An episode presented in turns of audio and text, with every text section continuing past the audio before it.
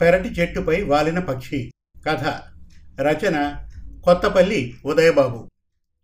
కోదండం గారు అన్న మాటలకి ఆంజనేయులు తల వంచుకున్నాడు. తప్పు నాదే సార్. నన్ను క్షమించండి. చేతులారా నా పరీక్ష నేనే పోగొట్టుకున్నాను. నాకు ఒక్క అవకాశం ఇవ్వండి సార్. ఈసారి తప్పనిసరిగా పరీక్ష పాస్ అవుతాను పదవ తరగతి పాస్ సర్టిఫికేట్ వస్తే జీవితాంతం మీకు రుణపడి ఉంటాను సార్. నా అందు దయ ఉంచి నాకు ఈ ఒక్కసారి లెక్కలు చెప్పండి సార్ అన్నాడు వృద్ధమైన కంఠంతో. చూడు ఆంజనేయులు ఇన్స్టెంట్ పరీక్షకు కేవలం రెండు నెలలే సమయం ఉంది. సంవత్సరం అంతా చదవలేని వాడివి. ఈ రెండు నెలల్లో చదివి పాస్ అవ్వగలవా? అన్నాడు కోదండం. ఖచ్చితంగా పాస్ అయ్యేలా కృషి చేస్తాను సార్. మీరు ఇచ్చే ఈ అవకాశాన్ని పాడు చేసుకోను. నా మీద దయ ఉంచండి సార్. సరే. నువ్వు రోజు ఉదయమే వచ్చి లెక్కలు నేర్చుకోవాలి. నేను చెప్పినట్టుగా విని ఆచరిస్తే నువ్వు తప్పనిసరిగా అరవై మార్కులతో పాస్ అవుతావు కేవలం నీకోసం ఒప్పుకుంటున్నాను. ఫీజు ఐదు వందల రూపాయలు. బాగా ఆలోచించుకో. సార్ ఒక్కసారిగా అంత ఫీజు ఇచ్చుకోలేను. కానీ పరీక్షకు వెళ్ళబోయే లోపుగా తప్పనిసరిగా మీ ఫీజు మొత్తం చెల్లిస్తాను. ఈ వంద అడ్వాన్స్గా ఉంచండి సార్ అంటూ వంద నోటు ఇవ్వబోయాడు వినయంగా ఆంజనేయుడు పరీక్షకు వెళ్ళేలోపు ఇస్తానన్నావుగా? మొత్తం అప్పుడే ఇద్దువు కానీ. రేపు మంచి రోజు. ఉదయమే రా అంటూ చనువుగా ఆ వంద నోటు ఆంజనేయులు జేబులో పెట్టేశారాయన. నా దగ్గర ఏడాది పాటు చదువుకొని పరీక్ష ఫెయిల్ అయ్యావంటే నాకే అవమానంగా ఉంటుంది. ఐదు సబ్జెక్టులు పాస్ అయ్యి లెక్కల సబ్జెక్టులో ముప్పై నాలుగు మార్కులు తెచ్చుకొని మిగుల్చుకున్నావంటే నీ నిర్లక్ష్యానికి నాకు చాలా కోపంగా ఉంది. సరే రేపు ఉదయమే రా. ఆంజనేయులు మాస్టారి కాళ్ళకు సాష్టాంగ పడిపోయాడు. మీరు ఒప్పుకున్నారు. నాకు అదే చాలు సార్ అని వినమ్రంగా వెళ్ళిపోయాడు ఆంజనేయులు. ఆ వెదవ పిల్లలు క్లాస్లో మంచిగా చెప్పినప్పుడు వినిపించుకోరు. చేతులు కాలేక ఆకులు పట్టుకుంటారు. అనుకొని పేపర్లో తల దూర్చారు కోదండం గారు. మరుసటి ఉదయం నుంచే ఆంజనేయులకి కోదండం గారి శిక్షణ ప్రారంభమైంది.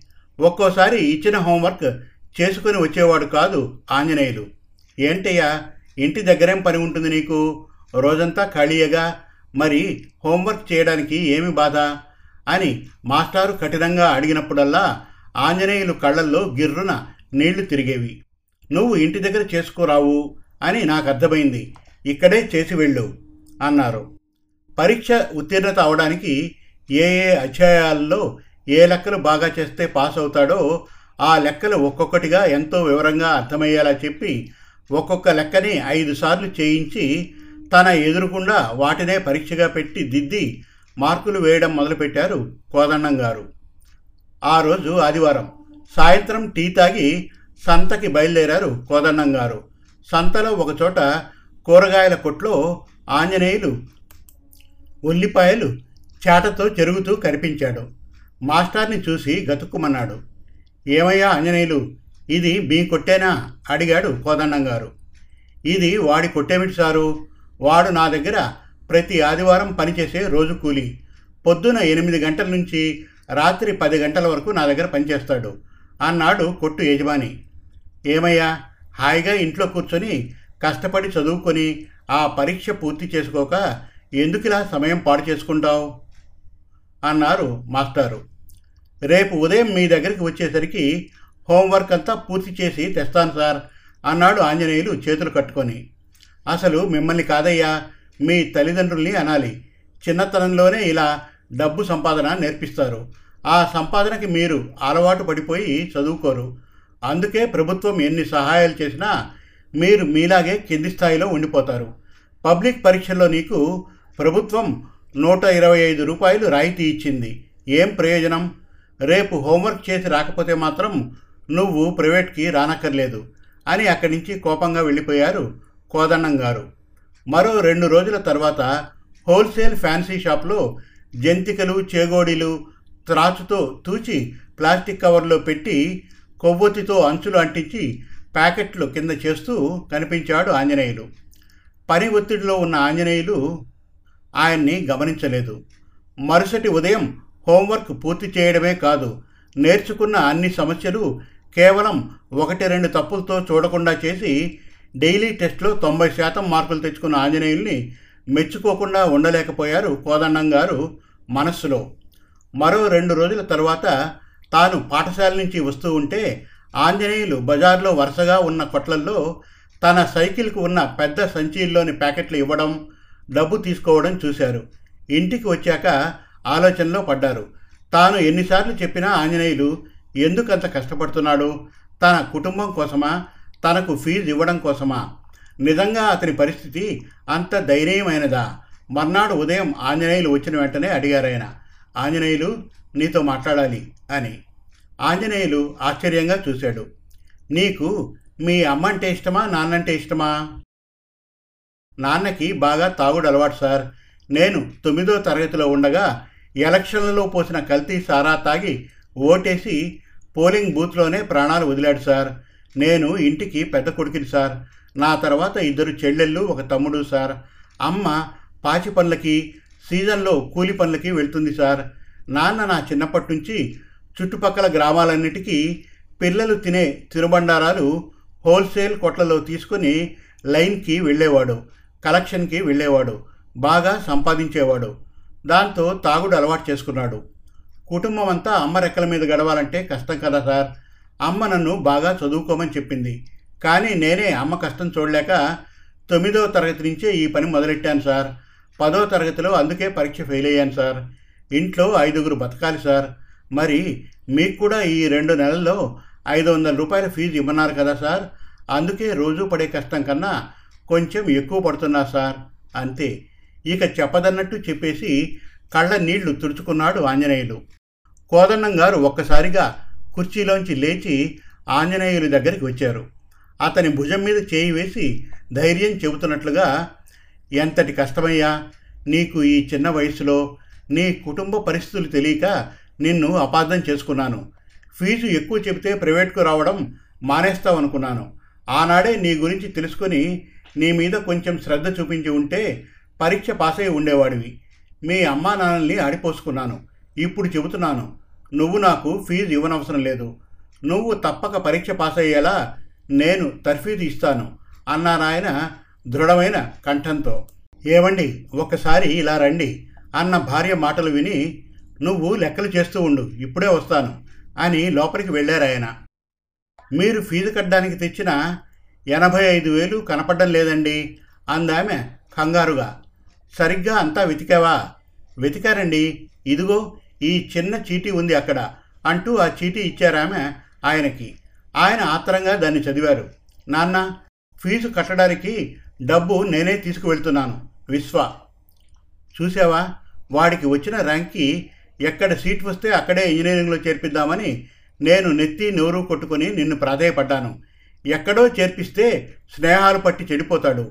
ఉన్న ఊళ్ళోనే ఎన్ఆర్ఐ సీట్ తీసుకోండి లేకపోతే నన్ను చంపుకు తిన్నట్టే అని ఒట్టు వేయించుకున్నావు. లక్షన్నర పెట్టి ఆ సీటు కొని ఊర్లో కాలేజీలో చేర్పించాను. అది కాక సంవత్సరానికి ఎనభై ఐదు వేల ఫీజు. వాడి స్టేటస్కి తక్కువైందని బైక్ కొనిపించావు. వాడి సాదర్లు పెట్రోల్ ఖర్చు అన్నీ కలిపి కిందటి సంవత్సరం లక్ష యాభై వేలు కట్టాను. ఇది ఇంకా రెండో సంవత్సరం. ఇంకా ఈ మూడేళ్ళు కట్టాలి. మొదటి సంవత్సరంలో రెండు సబ్జెక్టులు పాస్ అయి మిగతావి కొట్టేసేట చెడిపోవడానికి దూరం దగ్గర అని ఉండదే. వాడు పట్టినవి మామూలు స్నేహాలు కాదు లగ్జరీ స్నేహాలు. చూడు అహల్య కన్న పాపానికి నేను చేయగలిగిందంతా చేస్తాను. ఒక్కగానొక్క కొడుకుని గారం చేసుకొని వాడి ముందు నన్ను అవమానించి మాట్లాడినాడే నేను భౌతికంగా చచ్చిపోయాను. వాడి చేతుల్లో నీ బ్రతుకు బలి కాకుండా చూసుకో అని హాల్లోకి వచ్చేశారాయన. మౌనంగా లెక్కలు చేసుకుంటున్న ఆంజనేయుల చెవుల్లో వద్దన్నా ఆ మాటలు పడ్డాయి. అతనికి తల్లి మాటలు గుర్తుకు వచ్చాయి. ఈ లోకంలో అందరికీ సుఖాలు ఒకటేరా అంజీ. కష్టాలే కోటి రకాలు అని. సార్ పరీక్షా ఫలితాలు వచ్చేసాయి సార్. డెబ్భై ఎనిమిది మార్కులు వచ్చాయి సార్. ఇది ఇది మీరు పెట్టిన భిక్ష సార్. స్వీట్లు రెండు రకాల పండ్లతో వచ్చి వాటి అన్నిటినీ తన ఒడిలో ఉంచి కాళ్ళకి సాష్టాంగ పడిపోయిన ఆంజనేయులు ఆనందం చూసి కోదన్నం మాస్టర్ హృదయం చెమ్మగిల్లింది. ఆప్యాయంగా ఆయన ఆంజనేయుని వీపు నిమిరి వెన్ను తట్టారు. చూసావా దృష్టి పెట్టి చదివితే ఎంత మంచి ఫలితం పొందావో? నా కళ్ళను నేనే నమ్మలేకపోతున్నాను సార్. నాకు ఇది వరకెప్పుడు లెక్కలు డెబ్భై ఎనిమిది మార్కులు రాలేదు. సార్ మీ రుణం ఈ జన్మలో తీర్చుకోలేను సార్. అమ్మ మీకు ఈ వెయ్యి రూపాయలు ఫీజుగా ఇమ్మంది సార్. తీసుకోండి సార్ అని రెండు ఐదు వందల నోట్లు ఆయన చేతిలో పెట్టాడు ఆంజనేయులు ఆయన వాటిని చేత్తో పట్టుకున్నారు. తరువాత ఏం చేద్దామనుకుంటున్నావు? ఇంటర్లో చేర్తావా? ఇద్దరి ఆడపిల్లల పెళ్ళిళ్ళు ఎలా? అని అమ్మ అప్పుడే బెంగ పెట్టేసుకుంది సార్. అందుకని చిన్న వ్యాపారం మొదలు పెడదామని అనుకుంటున్నాను సార్. నువ్వు చెప్పింది నిజమే. చదువు నీ బాధ్యతలు తీరిపోయాక కూడా చదువుకోవచ్చు. అభిరుచి ఉంటే ఒక్క మాట చెబుతాను. పాటిస్తావా? మీకోసం ఏం చేయమన్నా చేస్తాను సార్. అయితే నువ్వు చేయబోయే వ్యాపారానికి ఈ వెయ్యి రూపాయలే మొదటి ఇటుకలుగా పేర్చి కష్టపడు. తప్పక మంచి ఫలితం సాధిస్తావు. సార్ ఇది మీ ఫీజు సార్ వద్దు సార్. ఆంజనేయులకి కళ్ళల్లో గిర్రున నీళ్ళు తిరిగిపోయాయి. నా కోసం ఏదైనా చేస్తానన్నావు? ఆంజనేయులు కళ్ళు తుడుచుకున్నాడు. అవును సార్ అన్నాను. మీకోసం చేస్తాను సార్ ఏదైనా చేస్తాను. విజయుడవై తిరిగి రమ్మని నన్ను ఆశీర్వదించండి సార్ అని మళ్ళీ పాదాలకు నమస్కరించాడు ఆంజనేయులు. నీ పేరే ఆంజనేయుడయ్యా హనుమంతుడు కార్యసాధకుడు విజయోస్తు వెళ్ళిరా అన్న మాస్టారి దీవెనలను మనసు నిండా నింపుకొని ఆంజనేయులు వెళ్ళిపోయాడు. ముందు ఒక ప్లేట్ ఇడ్లీ ఇవ్వండి మాస్టారు తర్వాత ఒక ప్లేట్ దోశ చెప్పండి. కస్టమర్లు అడిగిన టిఫిన్స్ గబగబా అందిస్తున్న కోదండం గారు స్వచ్ఛమైన తెలుగులో తనను మాస్టారు అని పిలిచింది ఎవరా అని ఇడ్లీ ప్లేట్ అందిస్తూ అతన్ని తేరిపార చూశారు. మీరు తెలుగువారా బాబు? ఆంధ్రానా? తెలంగాణ? అడిగారాయన. ఆంధ్ర మా పుట్టినిల్లు సార్. తెలంగాణ నా మెట్టినిల్లు అన్నాడు అతను మెట్టినిల్లు ఆడవాళ్ళకు ఉంటుంది. మగవాళ్ళకేమిటి బాబు? నవ్వారాయన నుదుట పట్టిన చెమట తుడుచుకుంటూ అవును సార్ ఈమె నా భార్య సువర్చల తెలంగాణ అమ్మాయి. అప్పుడు నాకు మెట్టినిల్లు తెలంగాణయే కదా సార్? అతను అన్న తీరుకు నవ్వారాయన. అతను తినడం మానేసి ప్లేట్ భార్యకు ఇచ్చి వంగి కోదన్నం గారి కాళ్ళకు నమస్కరించాడు. ఆ టిఫిన్ సెంటర్ దగ్గర నిలబడిన దాదాపు పాతిక మంది వింతగా చూస్తూ ఉండిపోయారు. బాబు ఏమిటిది? ఎవరు మీరు? ఏం చేస్తున్నారు? అంటూ ఆయన కాళ్ళు వెనక్కు లాక్కోబోయారు. అతను మాస్టారి పాదాలను కదలనీయలేదు. అప్పటికే అతని కన్నీళ్ళు ఆయన పాదాలను అభిషేకం చేస్తున్నాయి. అతన్ని భుజాలు పట్టి లేవనెత్తారు ఆయన. ఆయన కళ్ళు కన్నీళ్ళతో మసకబారుతుండగా మీరెవరో గుర్తుపట్టలేకపోతున్నాను బాబు అన్నారు. సార్ మిమ్మల్ని ఇలాంటి దుస్థితిలో చూస్తానని అనుకోలేదు సార్. ప్లీజ్ సార్ ముందు మీరు ఆ పనిని ఆపండి సార్. నేను నేను మీ ఆంజనేయుని సార్. దాదాపు పదిహేను సంవత్సరాల కిందట నన్ను పదవ తరగతి పాస్ చేయించి నేనిచ్చిన ఫీజునే నా వ్యాపారానికి ఇటుకలుగా పేర్చిన మీ ఆంజనేయుల్ని సార్. బాబు నువ్వు కొంచెం చూసుకో నేను సార్తో మాట్లాడాలి అని దోశలు వేస్తున్న పని కుర్రవాడికి పురమాయించి మాస్టారి చేయి పట్టుకొని పక్కనే ఉన్న గుడి గట్టి మీద కూర్చోబెట్టాడు ఆంజనేయులు. ఆ పవిత్ర కాశీక్షేత్రంలో పవిత్ర గంగానది మీద నుంచి అలలు అలలుగా వస్తున్న చల్లని గాలి అక్కడ ఉన్న వారి మనసుల్ని చల్లబరుస్తోంది బాబు ఆంజనేయులు నువ్వా? ఎంత వాడివి అయ్యావయ్యా? అవును ఏదో చిన్న వ్యాపారం చేస్తానని ఆ రోజు చెప్పిన గుర్తు. ఏం చేస్తున్నావు? ఈ ప్రపంచంలో తిండి దొరకని వాడు కూడా చిరుతిండి తిని కడుపు నిండా మంచినీళ్ళు తాగేస్తాడు సార్.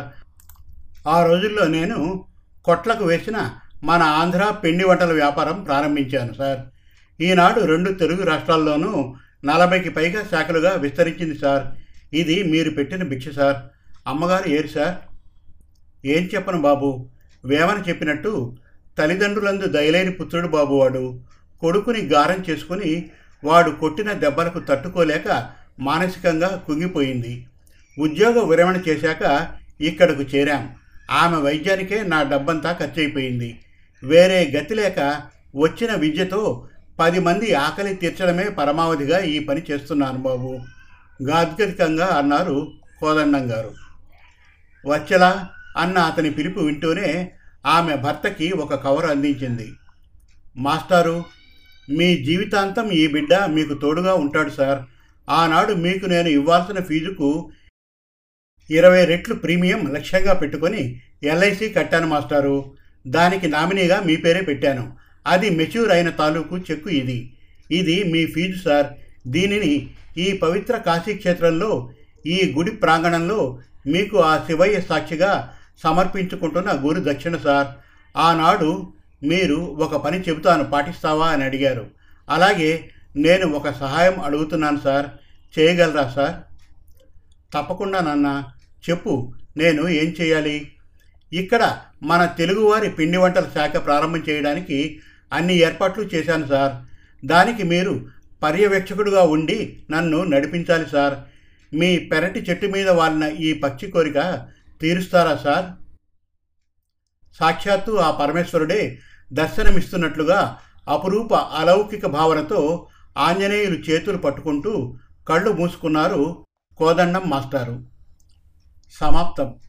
మరిన్ని చక్కటి తెలుగు కథల కోసం కవితల కోసం వెబ్ సిరీస్ కోసం మన తెలుగు కథలు డాట్ కామ్ విజిట్ చేయండి. Thank you.